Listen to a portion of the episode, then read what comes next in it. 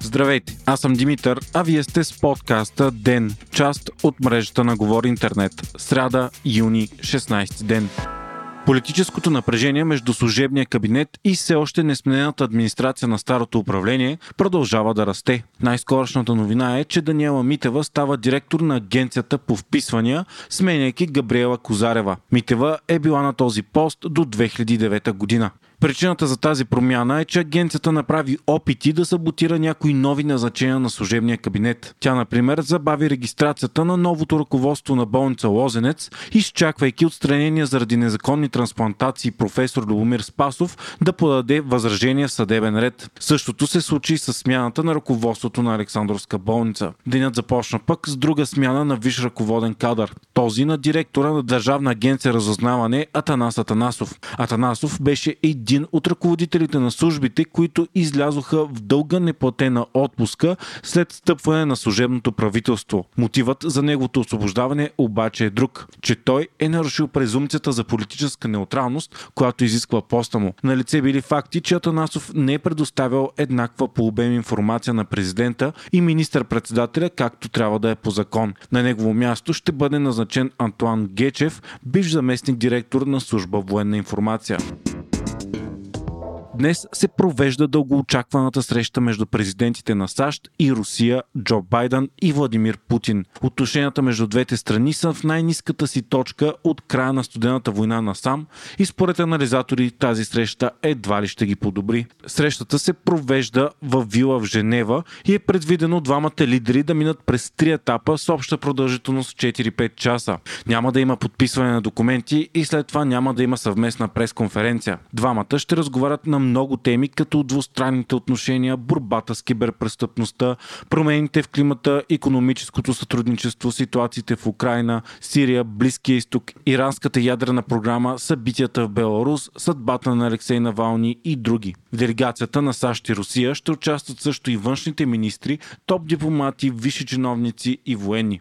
Очакванията обаче са Путин да отхвърли всички американски искания. Самият той многократно каза, че е скептичен към срещата, която дори не беше поискана от него. Байден пристига на разговора директно след срещите на върха с Г7, НАТО и Европейския съюз, на всички от които се говореше каква опасност е Русия и лидерите се обединиха около тезата, че тя е заплаха. Така американският президент на практика има подкрепата на целия западен свят.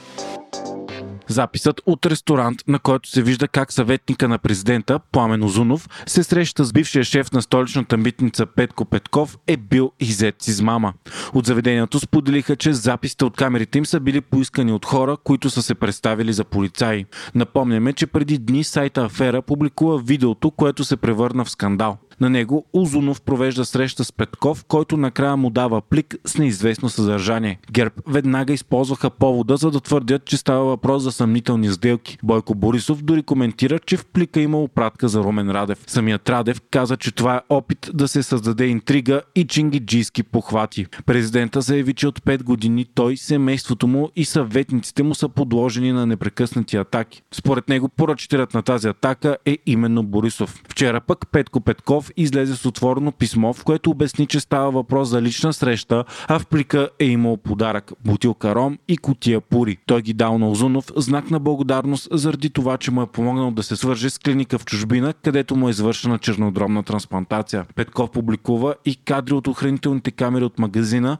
където е закупил подаръка малко преди срещата. На него се вижда как продавача наистина вкарва бутилка и пури в идентичен подаръчен плик. Петков разполага и с банково извлечение и касово гласова бележка за подаръка. Той сподели и интересна информация, че депутатът от ГЕРБ Дилян Добрев се е намирал на съседната маса. Вчера премина един от най-интересните дни в груповата фаза на Евро 2020. В първия матч Португалия драматично победи Унгария, след като вкара три гола в рамките на 8 минути, първи от които в 84-та минута. По-късно пък дългоочаквания двубой Франция-Германия завърши с минимална победа от страна на Франция. Единственият гол в двубоя обаче беше вкаран от Германия, чийто футболист Мац Хумелс си вкара автогол. Безспорен герой на деня обаче стана Кристиано Роналдо, който продължава да пише футбол футболна история. Освен, че вкара два гола вчера, той стана първият футболист, който е участвал в пет европейски първенства и първият, който е вкарвал голове в пет първенства. Всички обаче говорят за пресконференцията, която Роналдо даде след мача Португалия-Унгария. Тогава пред него бяха поставени две бутилки Кока-Кола, която е спонсор на Евро 2020. Роналдо видимо се раздразни от тях, след което ги взе, махна настрани, вдигна бутилка минерална вода и каза пийте вода. Футболистът е известен със своя свръхстриктен спортен и хранителен режим, в който не пие газирани напитки и не консумира захар. Жестът на Роналдо беше толкова голям, че след случилото се пазарната капитализация на Кока-Кола падна с 4 милиарда долара. Вие слушахте подкаста Ден, част от мрежата на Говори Интернет. Водещ бях аз, Димитър Панелтов, а аудиомонтажът направи Антон Велев. Ден е независима медия, която разчита на вас, слушателите си. Ако искате да ни подкрепите, можете да го направите ставайки наш патрон в patreon.com Говори Интернет, избирайки опцията Денник.